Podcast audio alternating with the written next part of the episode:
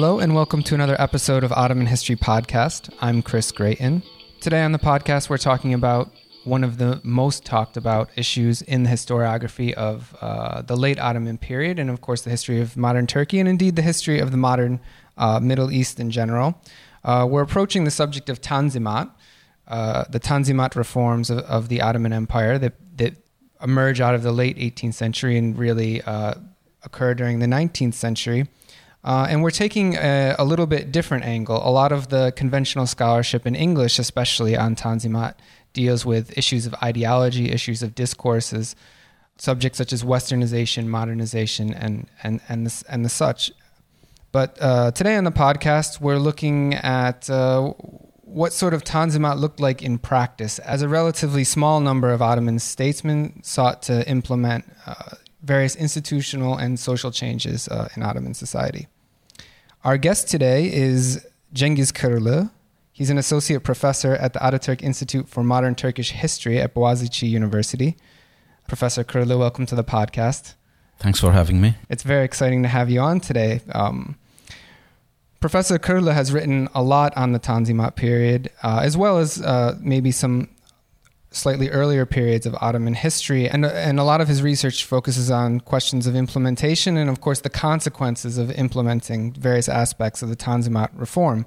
Some of this research is in English, some of it is in Turkish, uh, and I'm very excited to have you here today because. Uh, especially your re- research on corruption under the title of Yolsuzluğun İcadı uh, in Turkish, uh, it offers a very fresh perspective on uh, the Tanzimat reforms that a lot of our English language audience doesn't have access to.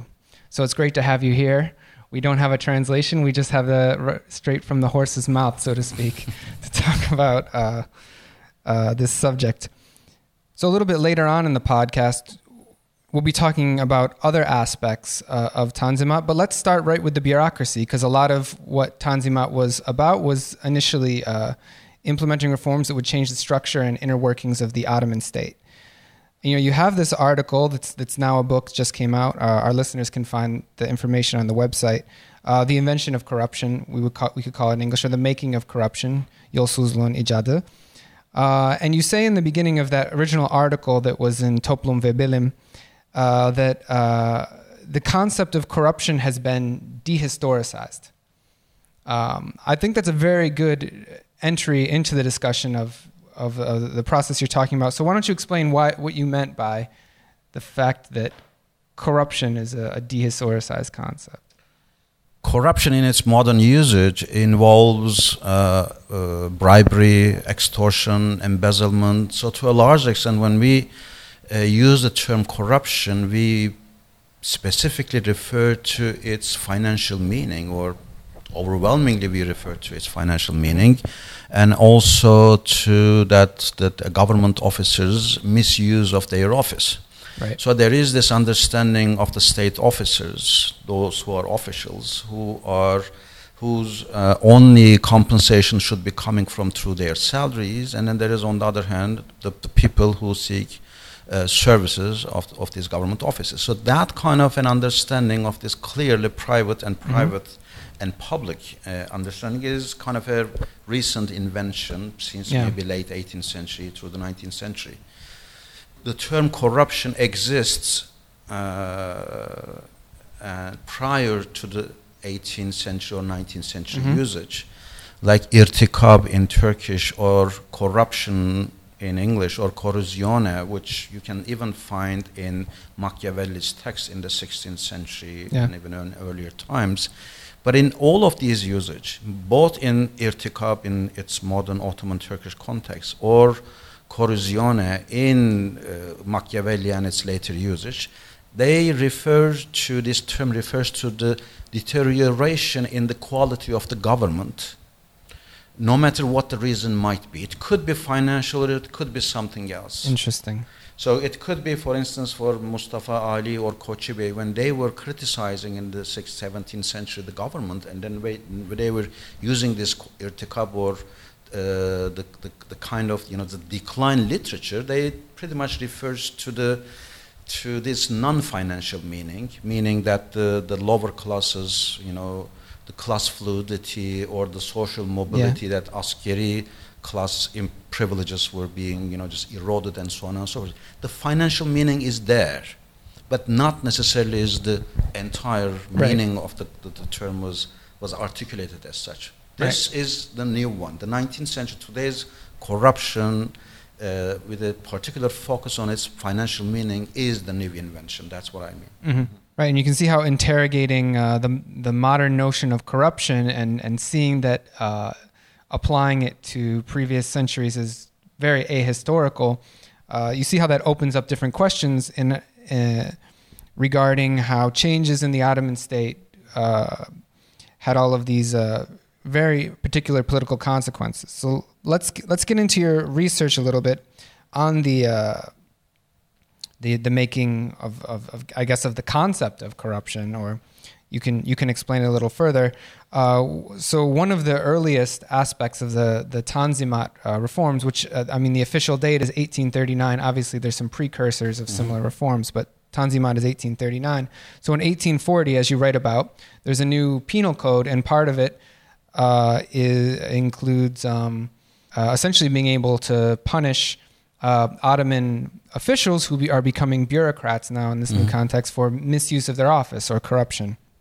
Uh, and you, you, you covered uh, a number of interesting cases involving that, cor- that you know, would be corruption. And one of the figures you talk about is this Nafiz Pasha, uh, who actually stands trial uh, under these accusations. So I actually, I mean, the whole work about this invention of corruption in my article, which later yeah. turned into a book, is about these three uh, trials. Nafiz yeah. Pasha is the earliest one, but then later Akif Pasha, who was yeah. the governor of uh, Izmit, and also most importantly Husrev Pasha, who was probably, mm-hmm. as the Grand Vizier, uh, or the, I should say the former Grand Vizier, was probably the most important uh, bureaucrat uh, from in the last half mm-hmm. century of the 19th century. So these are very high profile cases, high profile trials, which were uh, taken by Majlis Wala, uh, which was uh, established in 1838, and then the, so it is acting like a Supreme Court, not you know a, a regular uh, trial in, in, mm-hmm. in, ordinary courts. These are uh, these these people and uh, so these Nafiz Pasha was the governor of Edirne, but who previously also took, uh, was uh, finance minister. So all of the, these trials, what is common in all of them actually, starting with Nafiz Pasha, was that they, uh, during their office, uh, that they were involved in corrupt activities, from embezzlement to extortion to bribery and, and so on and so forth. And, uh, and also they uh, they were first taken out of their office, they were dismissed from office, and then they were tried in 1848 to 1845, 41 summer. So the first penal code was issued in May the 3rd, 1840. So all of these people were tried according to these articles of the new penal code, and that's the uh, that's that was uh, that is the, the pretty much what uh, this work is all about. And so, if I understand correctly, the the sort of innovative or invention aspect is the fact that these high level, very high level bureaucrats are going to be punished for acts that were not necessarily defined as a crime before that point, right? Exactly. I mean, the the, the interesting about these trials because. Uh, all of the, uh, the, the crimes that were uh, supposedly committed by these people, the, the, the, crimes that they were charged, actually took place before the promulgation of the criminal code of yeah. May. So there is the, the, the, the, the ulterior or the uh, alternative motive for most of these Tanzimat uh, people in charge, starting with Mustafa Rashid Pasha, was actually to put uh, in on trial to, to make an example of these people who by all intents and purposes, uh, represent the old regime uh, in or pre-Tanzimat uh, practices in the Ottoman Empire. Well, if you could give like, let's let's use Nafiz Pasha. Uh, what what were the specific activities that Nafiz Pasha did that were uh, defined as punishable under the new penal code? Mm-hmm. And I mean, you have the you have the court transcripts. That's something we have to say that if Yes. our, our listeners check out the book, they can actually read how the trial transpired. We won't necessarily reenact it today on the podcast, but um, you know, did Nafiz Pasha understand what he was doing as a crime? Was there ambiguity there?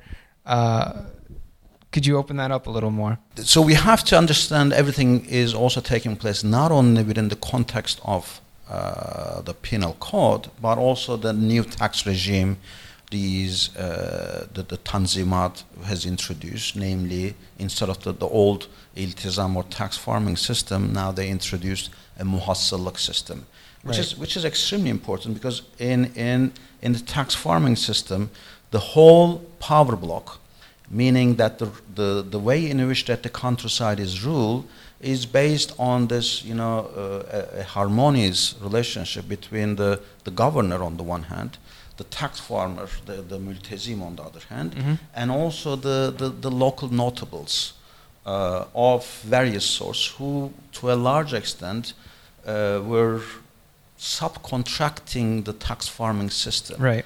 in, in today what is now Bulgaria or Greece or Serbia, wherever Tanzimat is implemented, most of these tax collectors, tax farmers, were actually able to collect their taxes through these local notables, through their intermediaries.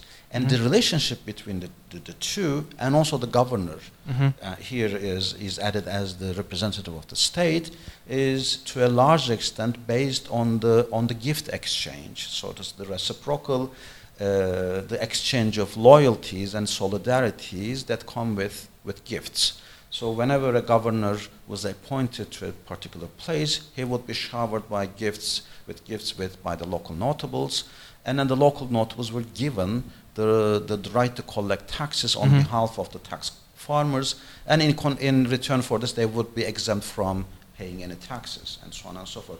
So that kind of a tax farming system, based on uh, the redistribution of the of the surplus value, so Yeah. to speak, of the peasantry, and, and and that kind of a harmonious political relationship.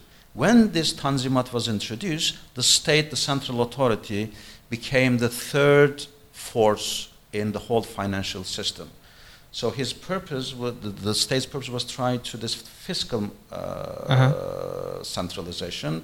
So So gifts, so gifts become bribes essentially in this formulation. yeah, overnight they turned the gifts into bribes. So it's very easy. What they have to do is just they have to, in a penal code, all sorts of exchange between the between Mhm. the state officials and the and the private people. From now on, are considered to be gifts. Those who give the so-called bribe Yeah. or taking bribes are going to be to be to, to be punished accordingly. That's what they say. So this is, you know, this is a, you're you're essentially opening up like, I mean, the gifts were sort of greasing the wheels of uh, of the state, the tax collecting system, but also the entire. It's not a bureaucracy per se, but the apparatus that ran the state. That everyone had to have a little piece, right? Exactly. and it, it was exchanged in this form. But it, it has to be also mentioned that, that nobody has any proper salary in the sense that we, we Exactly. think of today. I mean, the governance doesn't have any salaries. Or even the, the local judge, like Qadis, didn't have proper salaries. They did, but it was not enough for them to run their offices. So what is expected of a governor is not only to is to keep as uh, you know the, paying the the army the, the, the members of the soldiers who are, Mhm. were stationed there. So he has to feed the people who are his part of his entourage.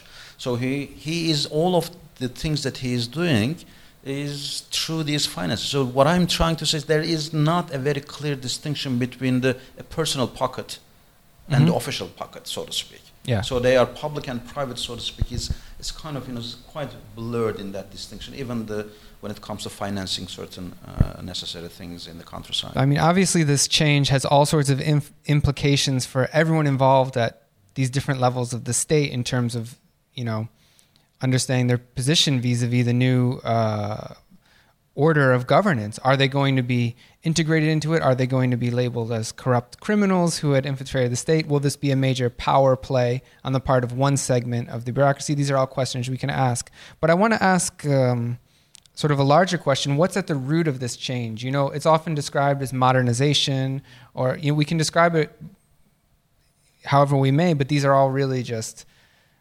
discourses unto themselves so what is the concrete um, or what are the concrete uh, changes and practices that are uh, at the center of the Tanzimat that you're talking about?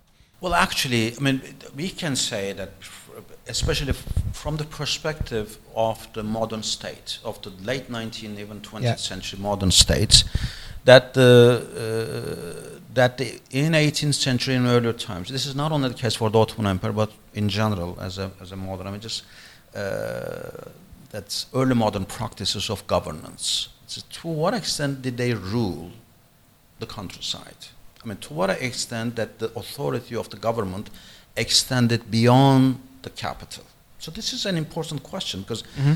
I, I take it seriously the concept of between ruling and governance. So in that regard, I, uh-huh. I agree with the, the, notion that they ruled, but they didn't govern to the, to, the, to the extent that we understand from what the modern state was supposed to do, and in terms of the, the capacities uh, and so on and so forth. So the whole, underst- the whole story of the modernity or the modern state is one of centralization.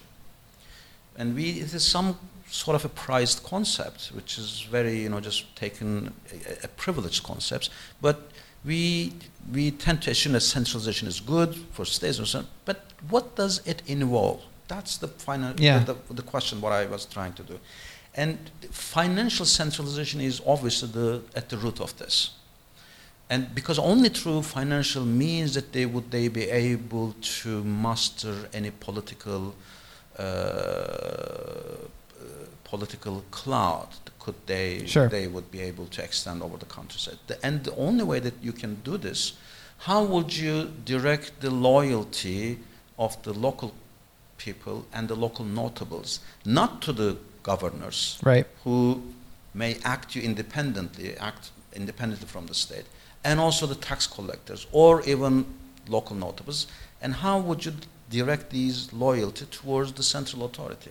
That's how they did. I mean, by taking place directly in the in the in the financial you know tax collecting mechanisms, and by criminalizing all the former activities right. that were pervasive during the tax farming system. That's how they did it. And and and they have to also not they have to, to, to make an example out of these trials i see these trials as very symbolic so these high profile individuals high who were they selected for another political exa- reason i mean though? technically speaking if they are criminal every single all right subcontractor in, individual every single governor every single local authority was also uh, criminal in that sense so you cannot criminalize the entire bureaucracy. So what you have to do, you have to make an example out of mm-hmm. it. And these examples have to be high profile and they have to be also known for their anti-Tanzimat attitudes. So they are not, I mean, they pretty much knew who were, doing, who were they were going to try. That's, that's for sure. Yeah. I mean, they, it was not incidental, these names. Uh, but they are walking on a very thin line on the one hand, that they don't want to alienate the entire bureaucracy yeah. by criminalizing all of them, but on the other hand, they uh, they want to make an example out of this. That's how they did it. And in all of these uh, yeah. these modern states, we see these kinds of exemplary uh, trials. Like I would like to remind our listeners, like Warren Hastings in the late 18th century, mm-hmm. British, the former governor of of India, so to speak, or the, the, the director of the East uh, uh, India Company, the British East India Company, who was tried in, in a very high profile, highly publicized, uh, tried case by, by the British state. I think that was, that was a similar in nature. So that's what they were trying to do. And also, we have to mention that all of these trials were detailed uh, summary of these trials were published in the newspaper Takvim Vekaye. So it was for everyone to see, in other words. I mean, when you present it in that way, it almost, um, Tanzimat takes on a little bit different meaning, I think, at least when we're talking about mm. it in broad terms, in that uh, it's very reminiscent of, for example, the 1908 um, you know the the restoration of the constitution okay that's the ideological component but it also involves this group this party um, taking the reins of the state in a new way, but also, you know, of course, not alienating everyone. That's not possible. We see that in 1908 mm-hmm. with the CUP, but also making example out of uh, certain individuals.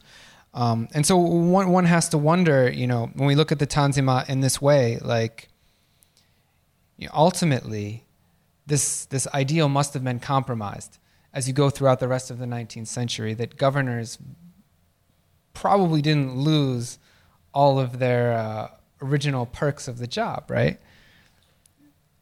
I mean, how what what was the capacity of the uh, Ottoman state to ensure that people would not engage in what they're calling corruption? It's a good question because, in the sense, because Tanzimat, I think what when it, especially it's in its early implementation, what comes to my mind, what I can uh, most associate with Tanzimat is their overambitious nature. I mean, they were so ambitious, these small elites, in its implementation, in their belief in changing the countryside, the social fabric, the whole relations of alliances and, and of conscription, of taxation, of financial centralization, and everything.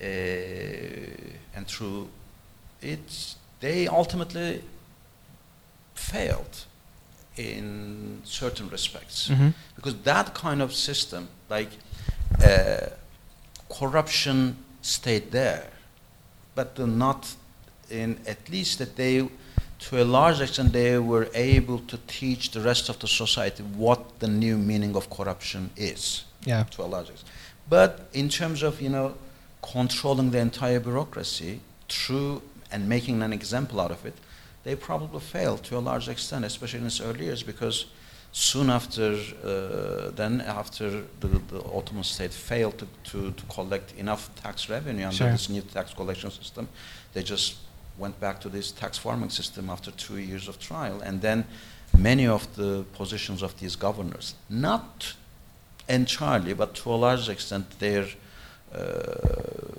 their authority was restored to a large extent in the countryside. That's what I, I can say about this. Yeah, I mean, studying those uh, divergences between the you know the theory or the underlying uh, desire of Tanzimat and how it turns out is certainly uh, a fascinating avenue for further inquiry into the the political or administrative history of that period.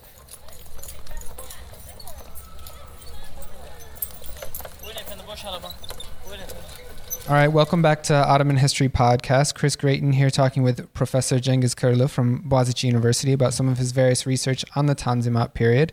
I want to remind our listeners that we do have some materials on the website, of course, a bibliography where you can find out more about the topic, the publications of Professor Kırlı, as well as uh, other relevant background reading. Um, and uh, for this particular podcast on our website, ottomanhistorypodcast.com, we also do have an image that comes out of some of uh, Professor Kırlı's other research on this fascinating early Tanzimat period. It's an image from a report regarding a rebellion that re- occurred in modern day Serbia. As uh, these Tanzimat reforms were occurring, and uh, we're seeing the uh, eruption of new kinds of tensions between uh, the Ottoman state and local provincial state and society uh, in the Balkans. So, Professor Kırlı, if I can set up this research, which is part of a forthcoming mm. article that will be published in English, and, and mm. people can check it out. Check out our website for the bibliographical information.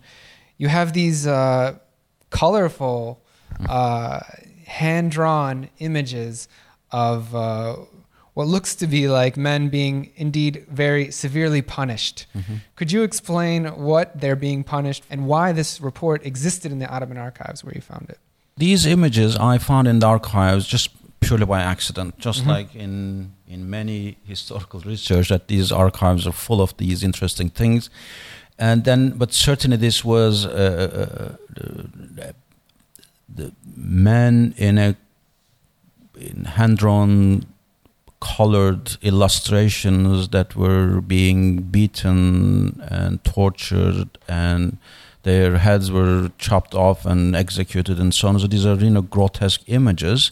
Yeah. Uh, came in connection with a particular petition that was submitted by the people of Vranje, which is a small town in southern Serbia today, uh, and complaining about their governor Hussein Pasha. Mm-hmm. So that was the and that's how I got interested in this uh, the whole issue uh, how on earth that these you know seemingly unique images uh, can turn up in I mean it's a kind of petition with illustrations which I have never seen before. Yeah, I mean you yeah. for our listeners who haven't maybe yeah. looked in the archives, it's not very common for mm. the contents of a document to be illustrated as cartoons essentially as we can mm. see there. Uh, who made these illustrations? That's uh, I mean what I can say about these illustra- illustrations are unfortunately next to nothing. And that certainly, as I have said, triggered my interest in working more in detail about this particular episode of uh, of this rebellion or this petition, which ended up with rebellion, uh, which started in in 1840, and then a series of petitions, and then which ended up with you know a rebellion in 1844. So I followed the fate of the petition for about four years, and okay. I was lucky enough uh, to to be able to, to to follow the trail and then take it all the way up there in 1449 1844 but the thing is that unfortunately I, there is almost no reference uh, in the entire documentation or in the petitions to the illustrations. And in fact those illust- illustrations uh, what they are illustrating are only partly accurate in its uh, in people's complaints about uh, about Hussein Pasha. But they're they're representing persecution of the local exactly. population under Hussein Pasha. So we're talking about Tanzimat. Is Hussein Pasha a pre-Tanzimat or a post-Tanzimat? Uh, well, none figure? of them, because the, that is the thing. Because there is something that we have to underline: that Tanzimat is not a uniform right. in its application. Uh, the Tanzimat bureaucrats at the beginning made a very conscious choice of not not implementing Tanzimat reforms uh, everywhere. And when I, when I say Tanzimat reforms, you have to understand that it's particular uh, financial uh, uh, the tax collection system because in 1840 that is synonymous with Tanzimat. If you ask anybody what is Tanzimat, they would tell you that is a new tax system. So they did not implement this new tax system everywhere. All Arab provinces were excluded, where Kurdish tribes in south and eastern Anatolia yeah. were excluded. Trabzon, northern Black Sea region was excluded, and certain patches in the Balkan region were excluded, and those certain patches uh, almost always correspond to the regions where powerful local Albanian grandees uh, landlords or mm-hmm. officially were in charge. So they did not dare to implement this uh, impl- this new tax system where the Albanian landlords uh, or the governors were in charge. Hussein Pasha was one of them. So Hussein Pasha was one of the one of these local al- governors. Local, he was a governor. He was he was not a very you know he Vranya is a sanjak. He was a sub province. Yeah. He was the governor of this sub province and also mutasarraf. So in other words, he was collecting the taxes on his behalf. And he wasn't appointed by the central state. Rather, he because these many of the Albanians uh, from the late 18th to early 19th century, you know, it says the Albanian uh, they are either through through mercenaries, so to speak, or through their uh, powerful local forces. Uh, they gained important foothold in Macedonia in and Eastern Balkans. Yeah. The most prominent one is probably Tepedelenli, Ali Pasha, and also Bushatlı in Arnavut, uh, today's what is now Albania. Uh, another Albanian which who was operating in a completely different territory was Mehmed Ali Pasha right. of Egypt. So they are I mean there there was kind of a reciprocal relationship between these Albanian hordes of soldiers led by these people. Some of them were just doing just brigandry. I mean mm-hmm. they were not you know they were başıbozuk so to speak. So they were you know just not part of the Ottoman military force, but they were like mercenaries, and they were being they were they were under the service of the Ottoman Empire, but their relationship between the Ottoman state was, you know, somewhat uneasy all the time. So many of the the Ayans of Albanian yeah. origin in the 1820s were eliminated, were killed, assassinated. So Hussein Pasha is an Ayan. Hussein Pasha is an Ayan. Hussein Pasha is a very, you know, just his dynasty. His father also was uh, was the governor of, of or Ayan of that particular region. So Hussein Pasha was not very different from Tepedelenli or Bushatli or this, but he was, the only difference is he was much smaller.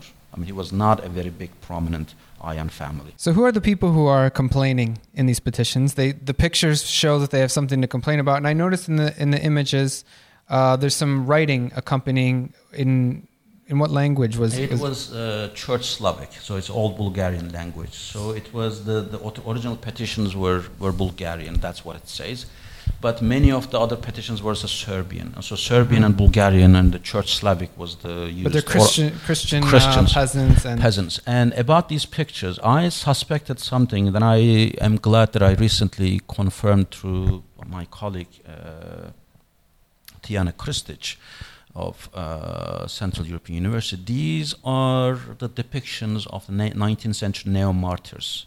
Yeah, it, it you can uh, see in the yes, picture it looks they, kind they, of like all of iconography. They are suffering in the hands of the Muslims, and many of them there is this Christian iconography is propping up, like these, you know, this velvet red thing is just like Jesus perishing on the cross, yeah. or some of the priests and their, you know, just their ribs were emaciated and mm-hmm. so on. And so all of these, you know, Christian iconography you can see there. So that's uh, that's. But the interesting thing is that this is, although this is a neo-martyr like Christians suffering at the hands of the Muslims and so on and so forth, the content uh, uh, of the petitions indicate that it is as much as Christians, also Muslims also were in complaint. So it was not a very kind of a intercommunal strife. Right. Okay, it was more like a people in general. The peasant population are against their Hussein Pasha, uh-huh. and they are suffering so to speak, equally by, by Hussein Pasha's injustices, what they claim. And so this is a great um, case through which to study Tanzimat because you have it, it's the 1840s, it's occurring just after Tanzimat has been implemented. You have uh, peasants complaining in a region with large Christian populations. You know, this is just after exactly. Greece has mm-hmm. broken off from the Ottoman Empire, mm-hmm. and we're, you know, this is certainly an anxiety of a centralizing state. Uh, and they are complaining about injustices by a, a representative of what is essentially ancien regime at this point. Exactly, but this is timing is extremely important. What these people actually want is that they want Tanzimat. They want Tanzimat right. to be implemented in provinces because what Tanzimat actually brought about, at least mm-hmm. legally speaking, is the is among other things is the abolition of Angaria or the forced labor. Mm-hmm. the corvée labor, and they are complaining that this is he is doing this, you know, using us as as forced labor. Uh, among other, uh, he is overtaxes so mm-hmm. this is extortion, uh, Angaria or these corvée or you know these all of the things that he, they wanted is actually the implementation of the Tanzimat and its promises and the new penal code. So right. So and so the timing is important because these people have had this kind of a regime for mm-hmm. several decades. But why actually for the first time they wrote a petition?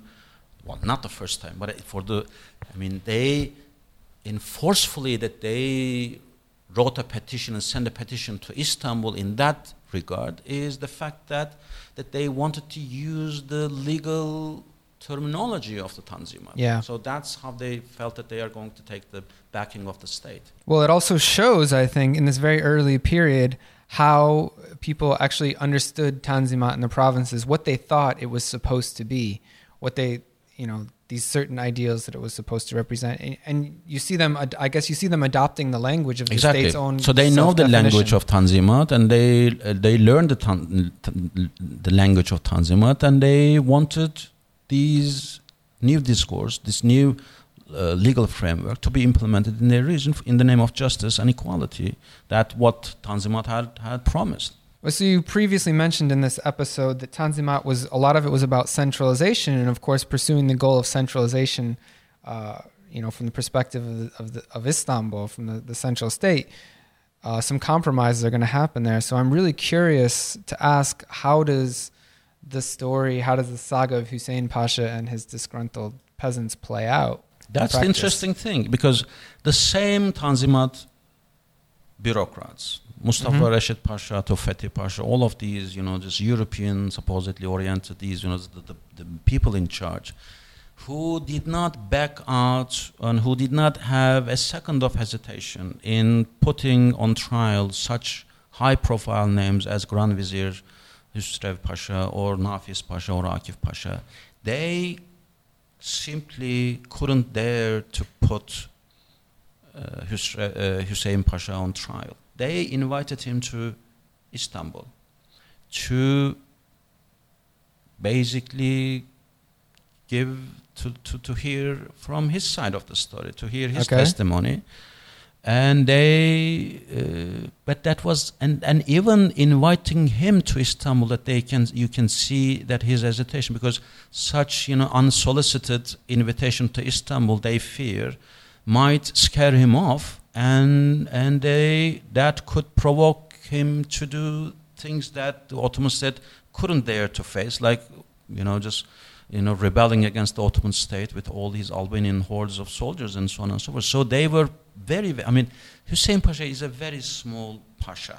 I mean, he is a, merely a Sanjak governor. Others, right. I mean, they are like like Edirne, Izmit, they are huge provinces. They are eyalet.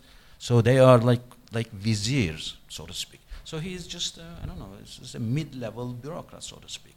So you can see the hesitation on the on the bureaucrats. They just couldn't invite him. When they even invite, they they choose to believe his side of the story. They showered him with gifts and then go back and please uh, try to be more careful next time. That's the mm-hmm. advice that they had given to him, basically. So, so that and then the things things obviously got worse from that moment and more and more petitions uh, poured from Vranja to Istanbul and they knew something was terribly wrong but they tended to turn a blind eye.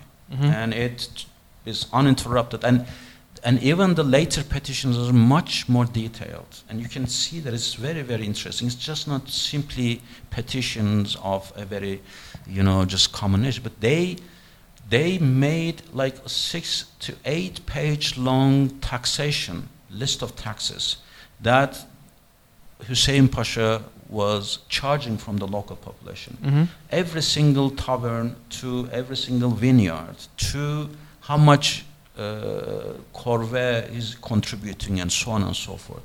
So they made a very detailed Bulgarian and with an Ottoman Turkish translation in two languages. They prepared and they sent it to Istanbul just to prove him how much extortion that he has been doing uh, it, but to no avail. And finally, in 1844, when the Ottomans finally, and also at one point that they wanted to conscript soldiers from of their course, regions, yeah. so that was an insult to injury, and that's when they rebelled. Uh, not only people in Vranja, but from the neighboring provinces yeah. as well. So it was a full blown Albanian rebellion, so to speak. And uh, I mean, as you're talking here, it's so reminiscent from my own research. I know very well what happened in the 1860s uh, in the Adana region or in the, the historical Cilicia region, where the same type of thing was happening. You had local governors um, who actually, throughout the Tanzimat period thus far, uh, the government hadn't dared to confront them. And then you had this whole issue of conscription come up, and suddenly uh, the state is on the verge of losing the people, even. Uh, and how that played out was actually that they, they paid very large salaries to all the tribal leaders who were dominating the Adana region, made them part of the Ottoman elite uh, to the very, um, certainly not to the benefit of the local population who had been living under them. They, exactly. So it was Tanzimat in practice. Basically. Exactly, but in a way, I think it is from one perspective, it is interesting to see. Uh, I mean, they Tanzimat bureaucracy knew what kind of uh, social turmoil might ensue as a result of the implementation of new taxations. That's why they were not able to dare to implement these new regime in many of the regions, especially where these uh, decentralized figures are are, are important. Yeah. And, and also, it is important, perhaps, on, uh, in terms of underlining the fact that when they didn't have any any second thoughts in putting in trial these high-profile members, that they were very, very reluctant in doing the same thing to to others, uh, like Albanian pashas. Well, it offers a very different perspective on the phenomenon of 19th century nationalism, where region by region, different parts of the empire having rebellions or having like separatist movements to to think about um, sort of the limitations of centralization or the limitations of implementing governance in as theorized by the Tanzimat Mm. that you described, sort of those practical limitations, not necessarily dealing directly with national or religious sentiments, but rather practical questions of tax, taxation. Those limitations actually do become part of the story of the making of, of modern nations, essentially. Exactly, but also it's uh, uh, it, it also is a very powerful reminder that because in our historiography Mm-hmm. we tend to think that in the 1820s and the 1830s, as a result of Mahmud II's you know attempts to centralize and his assault on the local notables and the ayans, that that many of these ayans were killed, and then now that the Ottoman Empire you know just had a full control over the provinces, that kind of a, at least in the Balkans, Mhm. that's the general idea. But in the after 1840s, you know, just you see not perhaps not as great landlords as as Tepedelenli or Yanyalı Ali Pasha, but these uh, small to medium size Albanian origin, other local notables were everywhere in the Balkans. So it's far from being centralized. That's the rest of the century is Right. also a story of these central authorities est- trying to extend its authority over the provinces uh, through various means. I think that's the, the struggle goes on. That's Right. That's an important. And, reminder. and I guess the point is, while this particular case is very well illustrated, like Yes. in, the, in the sense of having great pictures, there are a lot of similar scenes playing out uh, in other parts of the empire. As this, as you said, as this story not, you know, this is the beginning of the story essentially. So, Absolutely. well, um, you know, it it's very stimulating conversation, and and uh, th- this is some great research. A lot of it's only available in uh, Turkish, unfortunately, as of yet. But I'm very glad that you came to, you know, talk to us today uh, to present this to the broader Ottoman History Podcast audience. Um, I'm sure a lot of them are looking forward to reading that forthcoming article, but also checking out some of your other publications. Of course, again, reminding our listeners they can check it out on our website. So, really, thank you so much for talking us to talking with us today, Professor Kırlı. Thanks for having me. And yes, for those of you who are listening, please do go to our website, ottomanhistorypodcast.com. You'll find the bibliography and you'll find all the other information we promised. That's also where you can get in touch with the community of listeners, over 20,000 uh, Facebook followers who stay abreast of the latest episodes uh, and comment and ask their, their questions in the Facebook group. Now, this episode is part of our ongoing series on uh, rethinking Ottoman state and society. And uh, for those who want to learn more, uh, do check out the other episodes in that in that series, which are also available on our website. Uh, and look forward to further installments. I want to invite you all to join us next time for those installments. And until then, take care.